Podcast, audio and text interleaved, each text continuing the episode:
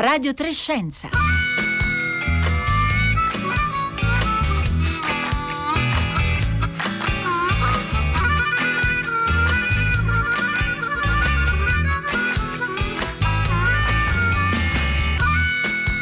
Buongiorno da Rossella Panarese, con me vi salutano Cristiana Castellotti, Marco Cristilli, Francesca Boninconti, Roberta Fulci e Marco Motta. Oggi parleremo di social network, in particolare parleremo di Facebook e di Twitter perché abbiamo deciso di riprendere una notizia della scorsa settimana, una notizia che sta sviluppando un dialogo, un dibattito, credo molto interessante anche per coloro che magari sono un po' diffidenti nei confronti dei social network o che non amano particolarmente eh, l'interazione sulle piattaforme eh, di Twitter e eh, di Facebook. Ora la notizia la ricostruiremo insieme alla nostra ospite, ma intanto a grandi linee ricordiamo che la settimana scorsa per la prima volta nella storia di un social network Twitter ha rotto per così dire un tabù, ha etichettato due tweet di, del presidente americano Donald Trump. Eh, sapete, Trump eh, ama particolarmente comunicare con questa piattaforma, i due tweet non sono stati rimossi, ma è stata messa un'etichetta per eh, indicare il primo come potenzialmente un'informazione fuorviante, il secondo come una possibile esaltazione eh, della violenza. Naturalmente la reazione di Trump non si è fatta attendere, parla di soffocamento della libertà di espressione nel frattempo alcuni dipendenti di Facebook eh, vorrebbero che la, la, loro piattaforma seguisse l'esempio di Twitter, visto che sia Facebook che Twitter in questi ultimi anni stanno ragionando intorno al modo di, eh, di vigilare sulla diffusione di fake news o, o, sulla diffusione di discorsi di odio, ma su questa richiesta Mark Zuckerberg ha detto non siamo noi i guardiani della verità. Ecco, questo è un po' il dibattito che cercheremo di ricostruire con la nostra nostra ospite e voi da che parte state? Dalla parte di Twitter del presidente americano o di Facebook? 335 56 34 296.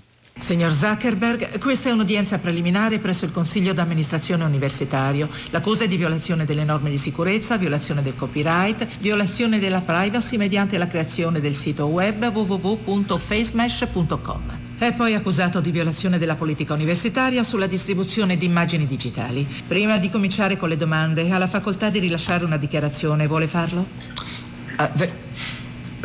Sentite, mi sono già scusato sul Crimson con l'associazione Donne Afroamericane, con Forza Latina con ogni ragazza di Harvard che io possa aver offeso, visto che a quanto pare è così. Riguardo alle accuse di violazione della sicurezza, credo di meritare un ringraziamento da parte di questo Consiglio. Come dice? Sì. Non ho ben capito. E quale parte? Merita un ringraziamento? Credo di aver evidenziato grosse falle nel vostro sistema. Chiedo scusa, posso? Sì. Signor Zuckerberg, sono responsabile della sicurezza della rete di computer di Harvard e posso garantire sulla sua sofisticatezza. È stato proprio il livello di sofisticatezza che ci ha permesso di arrivare a lei in quattro ore. Quattro ore? Sì, signore. Bene, ma se aveste saputo cosa cercare lo avreste trovato scritto sulla finestra della mia stanza.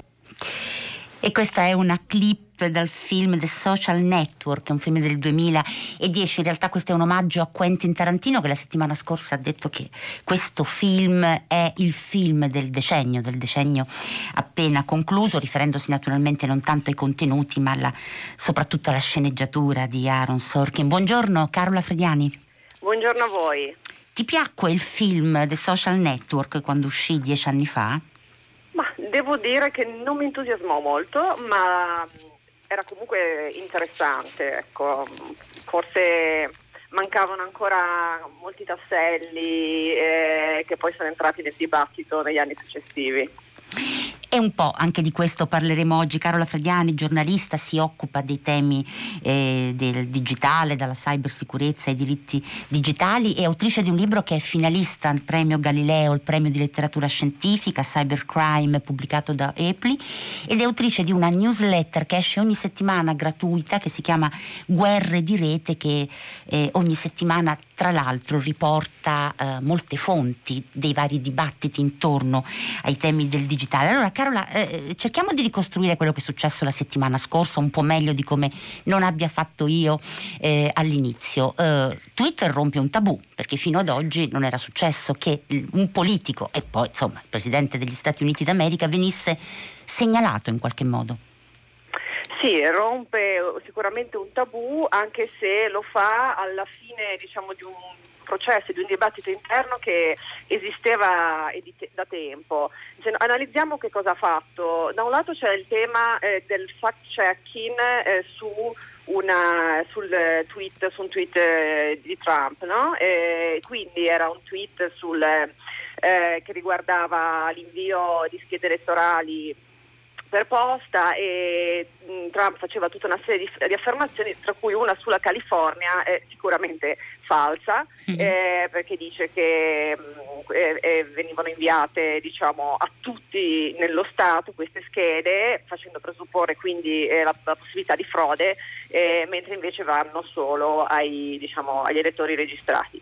Eh, allora che cosa ha fatto Twitter? Assolutamente ha lasciato il tweet così com'è, ha messo un link sotto il tweet di Trump eh, che dice get the fact su questa cosa, cioè ottieni i fatti con tanto di punto esclamativo. Se si clicca su questo link si va su una pagina curata da Twitter, eh, un sommario fatto diciamo, da loro che linka a sua volta vari articoli giornalistici, in particolare CNN, Washington Post e altri commentatori che, eh, diciamo, che dovrebbe servire a, a a capire diciamo, com'è il dibattito, che cos'è che si dice riguardo quei fatti.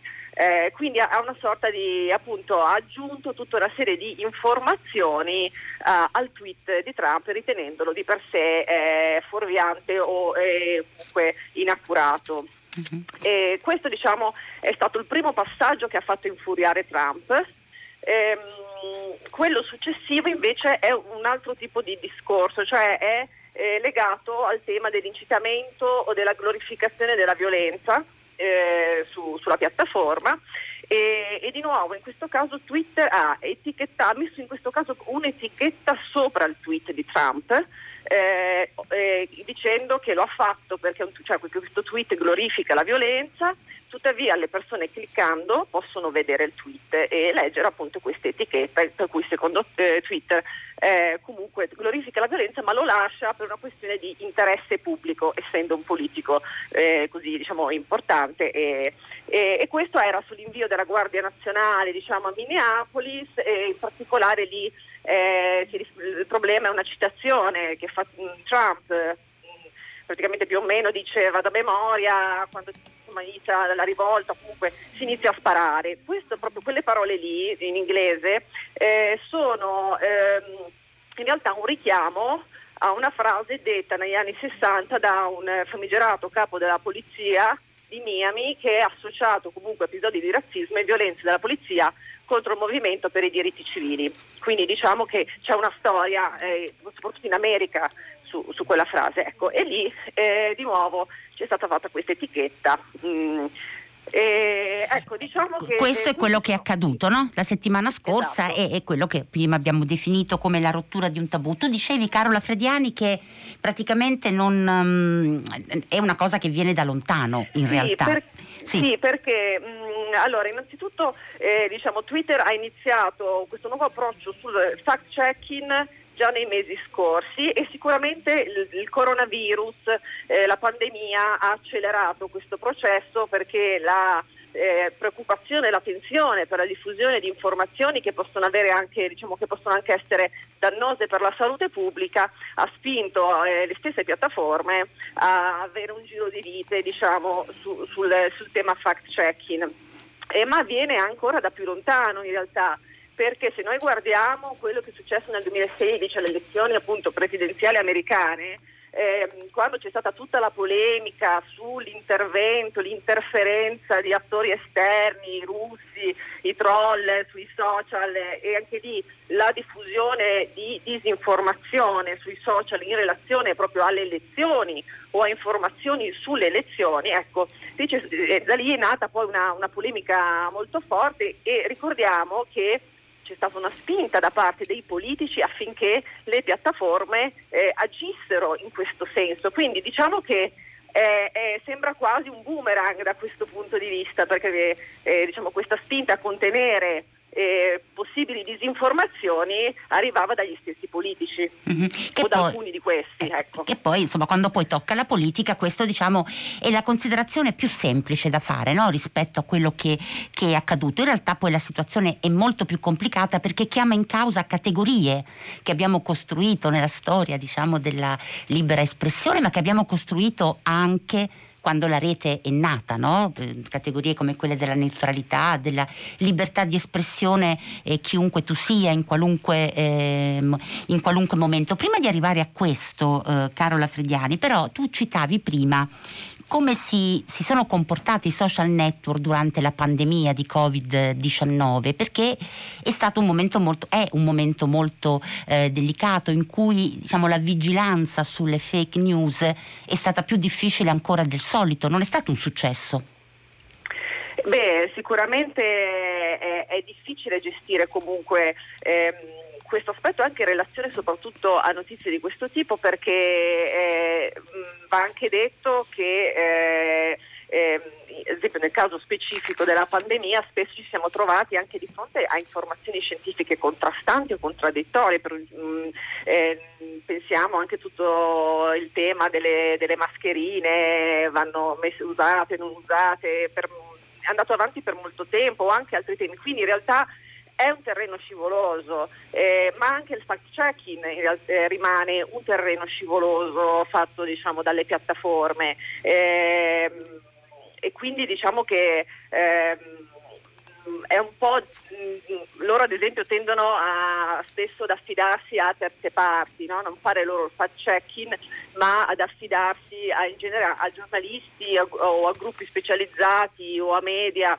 eh, rimane però ovviamente un tema che permette di fare eh, polemiche o eh, sollevare perplessità, ad esempio negli Stati Uniti cioè, tu, mm, perché eh, siamo arrivati anche a questo scontro? Perché c'è una forte polemica da parte anche di esponenti più conservatori della destra che si ritengono a volte mh, mm, ritengono di essere penalizzati a volte sui social media, ritengono che questi social media abbiano un'impostazione liberal, progressista e, e che tendano a penalizzare il discorso invece più conservatore di destra.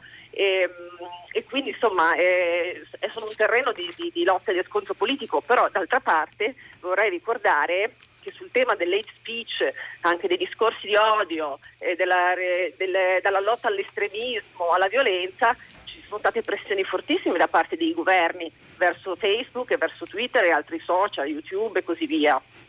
Ecco, Carola Frediani, quello che eh, appunto su cui dobbiamo confrontarci, come dicevo prima, sono poi i, i modi con cui affrontiamo questo tema, le categorie che eh, eh, usiamo. Per esempio, le piattaforme sono private, sono aziende private, non, non sono sovvenzionate con, con, soldi pubblici, non vengono pagate da noi, eh, però nello stesso quindi dunque non sono in senso stretto un servizio pubblico, no? come siamo abituati a pensarlo, però allo stesso tempo Facebook ha più di 2 miliardi e mezzo di eh, utenti e, e, è un'interazione che vive proprio di questa estrema eh, estensione eh, di, eh, di, persone su tutto eh, il pianeta. E, questo cambia il concetto di servizio al pubblico? Allora, sicuramente sono piattaforme private che si possono dotare di propri termini di, di uso e di servizio eh, e quello che hanno fatto in realtà rientra nella, nella, legge, che, nella legge americana, in questo caso della famosa sezione 230 del Communications Decency Act eh, permette alle piattaforme, cioè che non solo non le ritiene responsa- responsabili di quanto ad esempio pubblicato eh, dagli utenti, ma mh, permette a loro anche di moderare in realtà i contenuti. Eh, quindi da un punto di vista legale loro rientrano diciamo, nella legge, il motivo per cui Trump vorrebbe cambiarlo tra l'altro, ma ehm, qual è il problema? Eh, eh, è quando ad esempio sono o eh, appaiono come dei quasi monopoli. Allora, eh, diventa, siccome mm, diciamo, eh, questo diventa, può essere un problema, però attenzione, è più un problema per Facebook che per Twitter, cioè l'accusa di essere un monopolista eh, riguarda più Facebook che, che Twitter. Questo tra l'altro ma questa è la mia eh, opinione personale, potrei sbagliarmi, ma questo potrebbe anche spiegare anche un po' la differenza di approccio tra le due piattaforme, nel senso che Facebook può rischiare di più da uno scontro diretto con la politica rispetto diciamo, a quello che, che, invece potrebbe accadere a Twitter. Allora, Claudia Fredi- Carola Frediani, stanno arrivando un po' di messaggi qui al 335 5634 296 intanto la maggioranza dice io sono con Twitter quindi insomma si schiera a favore di, di quello che ha fatto il social network di etichettare i due tweet di eh, Donald Trump. E, allora scrive un ascoltatore o ascoltatrice non si firma. Per quanto la verità possa essere molto complessa mi pare che chi sa ad avere delle valide ragioni come ad esempio quelle scientifiche eh, insomma dovrebbe eh, insomma, considerare questo elemento della verità. Se volete lottare lottare contro le fake news eh, non credo che si possa ragionare che va bene tutto tra vero e non vero. E, e ancora Daniele di, nuovo, di Nuoro dice che le piattaforme digitali non possono considerarsi neutrali. Ecco, il concetto di neutralità è un concetto cardine della rete da quando è nata fino ad oggi. Si possono considerare neutrali le piattaforme dei social media? Ma eh, dovrebbero, dipende cosa intendiamo con questa neutralità, esatto. dovrebbe essere neutrale il modo in cui loro applicano loro, i loro stessi termini di uso e di servizio, cioè, e questo non è peraltro così facile però eh, da stabilire. Eh, diciamo che comunque eh, è anche molto rischioso, bisogna anche molto stare attenti a non scivolare eh, in una posizione per cui c'è qualcuno che debba decretare cosa sia una verità, ad esempio giornalistica, perché tra l'altro nel, soprattutto anche su, per quanto riguarda fatti politici eh, insomma è molto difficile a volte eh, poter de- definire che cos'è la verità, cioè, è un campo che comunque è aperto a un margine di interpretazione anche degli stessi fatti. Quindi che, mm, forse le piattaforme dovrebbero impegnarsi più a cercare di diversificare eh, la visione di, di, contenuti, di informazioni, di, di, link aggiuntivi alle persone eh, e stare molto attenti invece a arrivare a forme di censura che mh, mm, sarebbero secondo me molto più problematiche. Ecco. Eh, meno male che voi esperti vi fidate dei social network, è così? Chiede, ti chiede un ascoltatore o ascoltatrice, firmatevi così perlomeno posso nominarvi, se no mi sembra di parlare nel, nel vuoto. Carola Frediani. Ti fidi dei Ma social network? Non saprei esattamente cosa si intende per fiducia in questo caso. Eh, uno può scegliere di esserci, di non esserci, di usarli in un modo piuttosto un che un altro. Eh, sono delle piattaforme. Eh, naturalmente è, è, giusto chiedere conto di una serie di cose. Ad esempio, uno dei problemi che in realtà non è tanto emerso da questa polemica, ma che invece dovrebbe anche emergere, è eh, il problema di quando le piattaforme prendono decisione, ad esempio, di rimuovere dei post, pensiamo questo accade spesso su Facebook, eh, eh, senza che eh, l'utente si trova magari il post rimosso senza aver capito esattamente il perché, senza sapere bene come appellarsi eh, se ritiene che questa rimozione è ingiusta e quindi semmai il problema è la mancanza di trasparenza sui meccanismi che governano eh, queste piattaforme. Eh, ehm, Carola Frediani, un altro ascoltatore ci chiede, ma eh, non potremmo applicare quello che facciamo con gli editori? Quello che facciamo, non, potremmo... non potremmo comportarci con le, con le, piattaforme dei social media come ci comportiamo con i, gli editori dei giornali? In realtà eh, questo non è previsto da, da, da, quella legge di cui parlavamo prima che non considera le piattaforme editori, cioè la sezione 230 eh, ritiene che appunto eh, non siano responsabili di quello che, po- di quello che pubblicano eh, gli utenti sulla loro piattaforma eh, e questa diciamo, è una legge eh, che secondo molti diciamo, esperti americani eh, avrebbe, è la legge che avrebbe consentito proprio il, fiorire di eh, social media e dell'economia digitale a partire dagli anni 90, perché è una legge del 1996. Eh, e tra l'altro Donald Trump ha firmato un, un, ordine esecutivo proprio per rimettere in discussione almeno un aspetto di questa protezione dei social dal concetto di responsabilità di ciò che viene pubblicato, no? Sì, eh, che tra l'altro potrebbe anche ritorcersi contro perché potrebbe anche portare le piattaforme che, eh, rischierebbero in quel caso anche molte cause legali da cui ora sono al riparo, a moderare molto più pesantemente a quel punto eh, contenuti controversi. Eh, quindi in realtà eh, mi sembra più un'azione politica eh, quella di Trump in questo momento.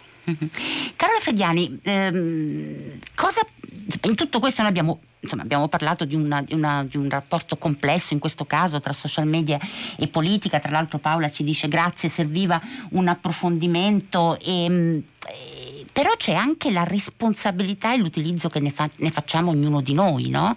eh, quando poi ci troviamo di fronte sui social network a eh, fake news o eh, ad esempio ai cosiddetti discorsi di, eh, di odio. E anche l'elemento individuale entra in campo nel discorso che stiamo facendo.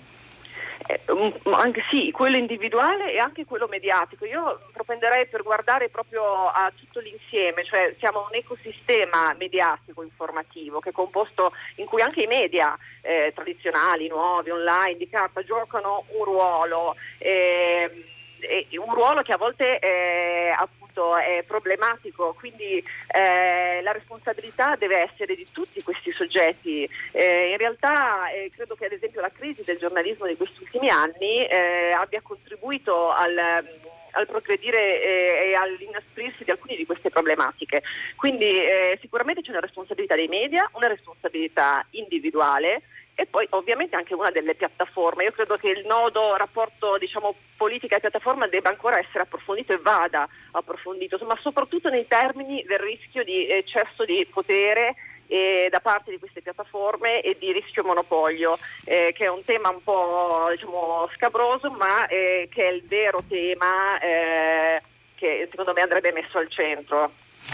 Carola Frediani, ti chiedo di restare eh, con noi, intanto continuano ad arrivare, devo dire, molti, eh, molti, messaggi, ad esempio Vera dice dovremmo appunto avere un'educazione a valle di tutto questo, ognuno di noi dovrebbe essere in grado di verificare o provare a verificare le fonti di quello che, di quello che, che, che legge, ma ti chiedo di restare con noi perché in questa fin- finale di puntata, come stiamo facendo tutti i giorni qui a Radio Trescenza e non solo, vorremmo eh, farvi ascoltare qualcosa che non c'entra con l'argomento di cui stiamo parlando, ma c'entra con un'iniziativa del Ministero dell'Istruzione con Radio 3 e con la Treccani che ha preparato le lezioni in podcast di Matu Radio. Quella che ascolterete tra poco è una delle lezioni di scienza, anzi di geografia astronomica preparate proprio da eh, Radio 3. Ascoltiamole insieme. Come e dove nascono le stelle? La culla delle stelle sono degli addensamenti di gas e polveri chiamati nebulose. In particolare, la formazione stellare avviene in alcune nebulose speciali chiamate nubi molecolari. Le nubi molecolari hanno questo nome perché le temperature sono abbastanza basse da permettere agli atomi di idrogeno di combinarsi formando molecole. In queste nubi ci sono le condizioni ideali perché una perturbazione casuale generi un primo addensamento di materia, sufficiente a creare un centro di gravità e a richiamare altra massa.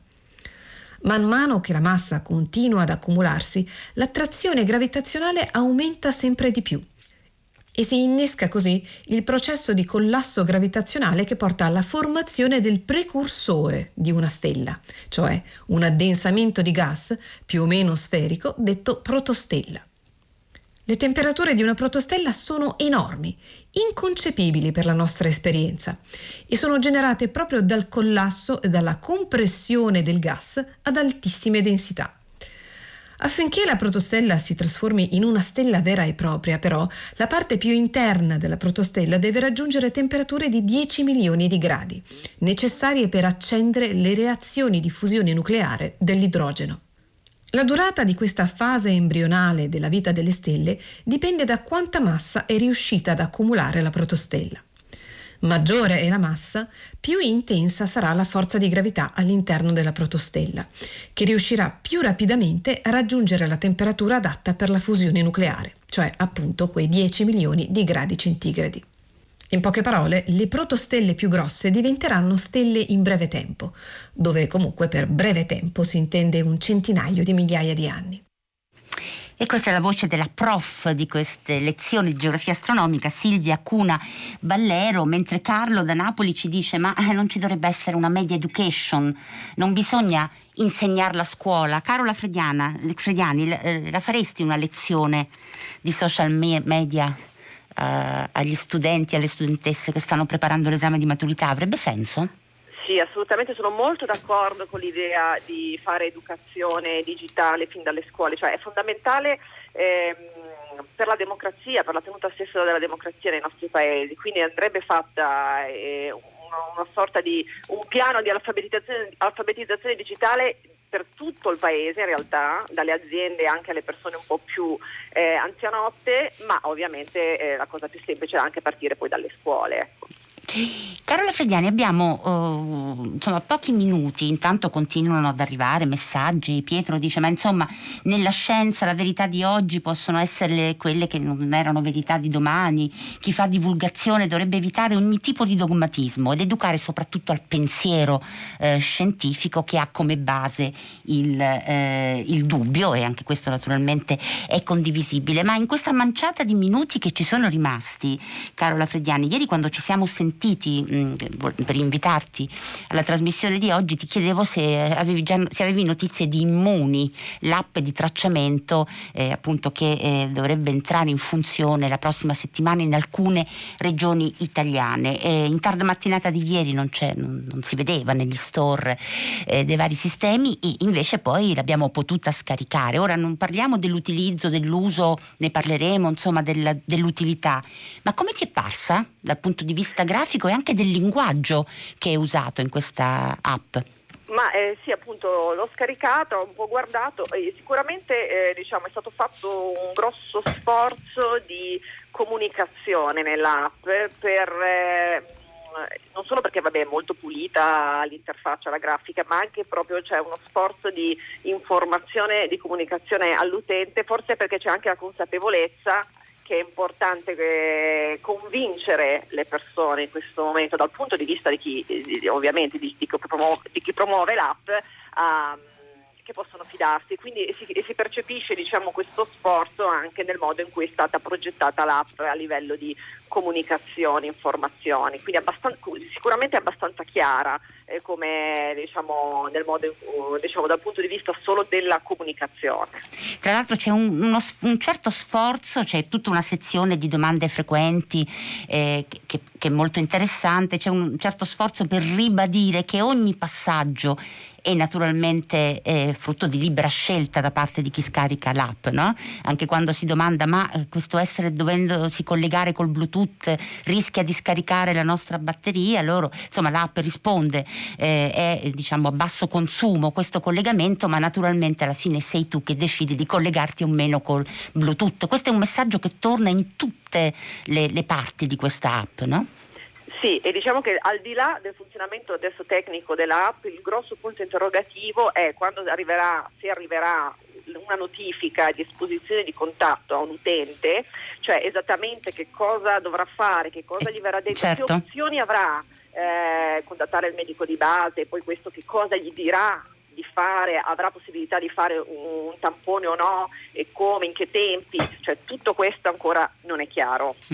Sì, perché poi oltre all'app che entrerà in funzione la prossima settimana solo in alcune regioni, no? tra cui la tua, la Liguria, sì, eh, sì, sì. e poi eh, insomma progressivamente in tutta Italia. Poi naturalmente ci deve essere pronto oh, insomma, una serie di competenze individuali di persone in carne ed ossa per completare naturalmente poi tutta la fase di, di tracciamento. Torneremo a parlarne parlarne perché naturalmente non abbiamo ancora iniziato ad utilizzarla ma intanto gli si può dare eh, un'occhiata anche la grafica è molto semplice no? abbastanza friendly per così dire cioè amichevole no Carola? Sì, eh, c'è uno eh, qualcuno ha commentato su Twitter dicendo che gli ricordava un po' quella di Facebook, comunque una grafica in qualche modo amica, probabilmente per una, anche la media di popolazione che sicuramente insomma in gran parte usa Facebook e quindi, o comunque i social, richiamava sicuramente un approccio eh, familiare. Ecco. Tutto si Ma tiene, è, come dicono i francesi, ne abbiamo cominciato parlando di Facebook e chiudiamo in qualche modo richiamando no? Facebook nella grafica della app eh, Immuni. Carola Frediani, ti, ti, ti, ringrazio molto per essere stata qui con noi. Ricordo Guerre di Rete, la newsletter settimanale gratuita che curi e che quindi può essere scaricata da chi è interessato, dove si dibattono naturalmente tutti i temi del digitale. Ora è il momento del concerto del mattino con Marco Mauceri. Buona continuazione di ascolto su Radio 3.